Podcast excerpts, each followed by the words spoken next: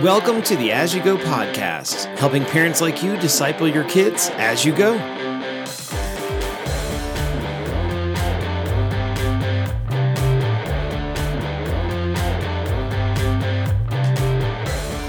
Welcome back to the As You Go podcast and our Wild Times series. In this series, we are looking at the cool stories and wild times of the Old Testament book of Daniel. In the book of Daniel, we see the incredible story of Daniel being taken from his home in Jerusalem as one of God's people and being made to live and serve in the foreign kingdom of Babylon. This all took place around 600 years or so before the time of Jesus, during the time called the exile, when all of God's people were suffering the consequences of their sin by their land being conquered. But Daniel and his friends have stayed devoted to God even while serving in Babylon. And God has been good to them, helping them to get good positions of leadership and being trusted by the king. We've seen that king, called Nebuchadnezzar, do some pretty wild stuff so far. He had a crazy dream about an enormous statue, and then he even made a giant gold statue of himself and commanded the people to all worship it. King Nebuchadnezzar is a pretty wild guy, and his story is about to get even more wild. So let's go. Here we go! Last week in chapter 3, we learned about the story of Shadrach, Meshach, and Abednego refusing to bow down and worship King Nebuchadnezzar's statue and being thrown into the fiery furnace. But God rescued them, you remember that. And the king even ended up praising God too. But by the time we get to chapter 4, a lot of time has passed. It's been about 30 years since Daniel interpreted the king's dream about the statue that we read about in chapter 2. So now Daniel is about 50 years old. The king has grown in power and is one of the most powerful kings ever known. But once again, the king has had a very upsetting dream. As chapter 4 begins, the king explains how upset he is about the dream, and once again, none of the wise men in his court can explain his wild dream to him. This is what the king's dream was. He saw in his dream a huge tree.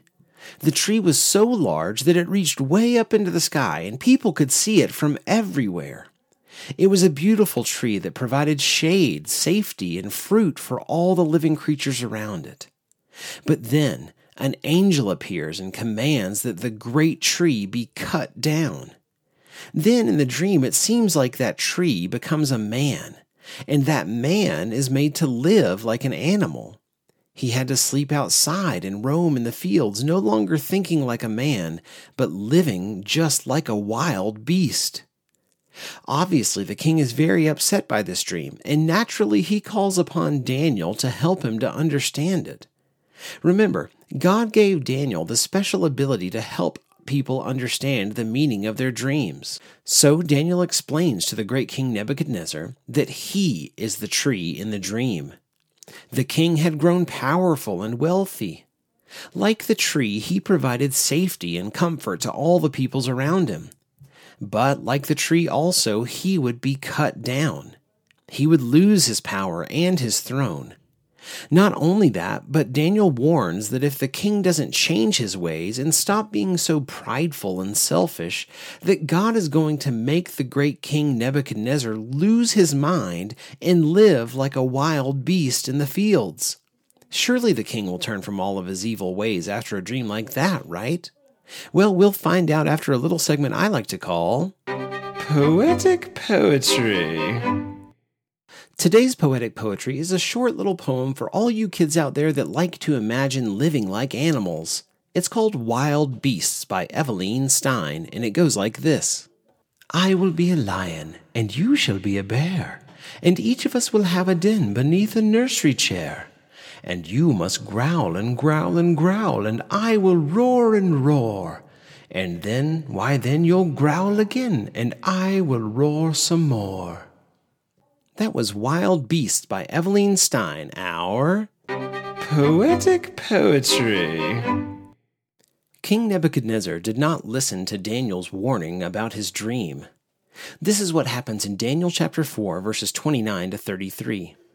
It says, At the end of the twelve months, he was walking on the roof of the royal palace of Babylon, and the king answered and said, Is not this great Babylon, which I have built by my mighty power as a royal residence and for the glory of my majesty? And while the words were still in the king's mouth, there came a voice from heaven O King Nebuchadnezzar, to you it is spoken, the kingdom has departed from you and you shall be driven from among men, and your dwelling shall be with the beasts of the field. And you shall be made to eat grass like an ox. And seven periods of time shall pass over you, until you know that the Most High rules the kingdom of men and gives it to whom he will. Immediately the word was fulfilled against Nebuchadnezzar. He was driven from among men and ate grass like an ox, and his body was wet with the dew of heaven till his hair grew as long as eagle's feathers, and his nails were like bird's claws. You see, the king thought he was unstoppable. He thought that he was the one responsible for the greatness of his kingdom. But then God speaks, and the dream comes true. King Nebuchadnezzar loses his mind and runs out into the wilderness to live among the animals. The verse tells us that he ate grass and slept outside, and his hair and his nails grew nice and long. Yikes! That's pretty wild. The once great and powerful king lived like this for seven whole years. But that's not even the wildest part of the story. The craziest part is that God actually restores the king. God has taught him a lesson, and the king is going to get a second chance which leads us to our verse of the day. This is what the king says in Daniel chapter 4, verses 34 to 37. At the end of the days, I, Nebuchadnezzar, lifted my eyes to heaven, and my reason returned to me, and I blessed the Most High, and praised and honored him who lives forever.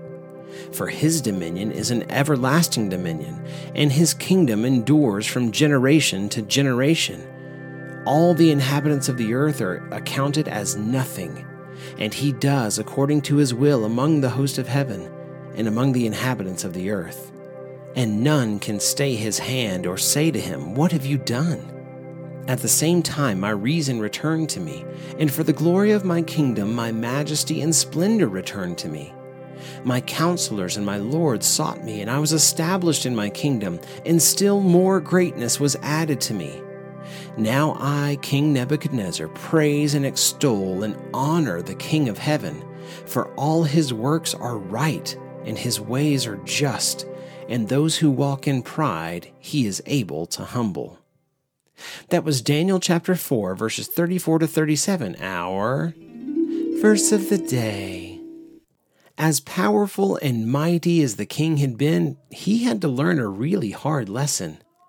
God is really the one in control. Sure, maybe the king had to live like a wild animal for seven years to learn it, but the king learned it for sure. As we saw in that verse, God allowed the king to think like a normal person again, and as he did, he saw the truth. God is the most powerful. God alone is worthy of praise. God's kingdom is an everlasting kingdom. God does what is good and right. God is just plain bigger and stronger and better than us. He deserves our praise. As the king said, praise and extol and honor the King of heaven, for all his works are right and his ways are just, and those who walk in pride he is able to humble. We should humble ourselves before our great and mighty God. We don't have to learn that lesson the hard way like King Nebuchadnezzar did we can know right now that God is good and powerful and holy, and that we are people who need Him. Let's pray together as we finish for today. God, help us not to be prideful like the king, but instead to see and know the greatness of our God. No matter how rich or powerful we may ever become, we are nothing compared to you. Thank you for being a God who cares for little us. Amen.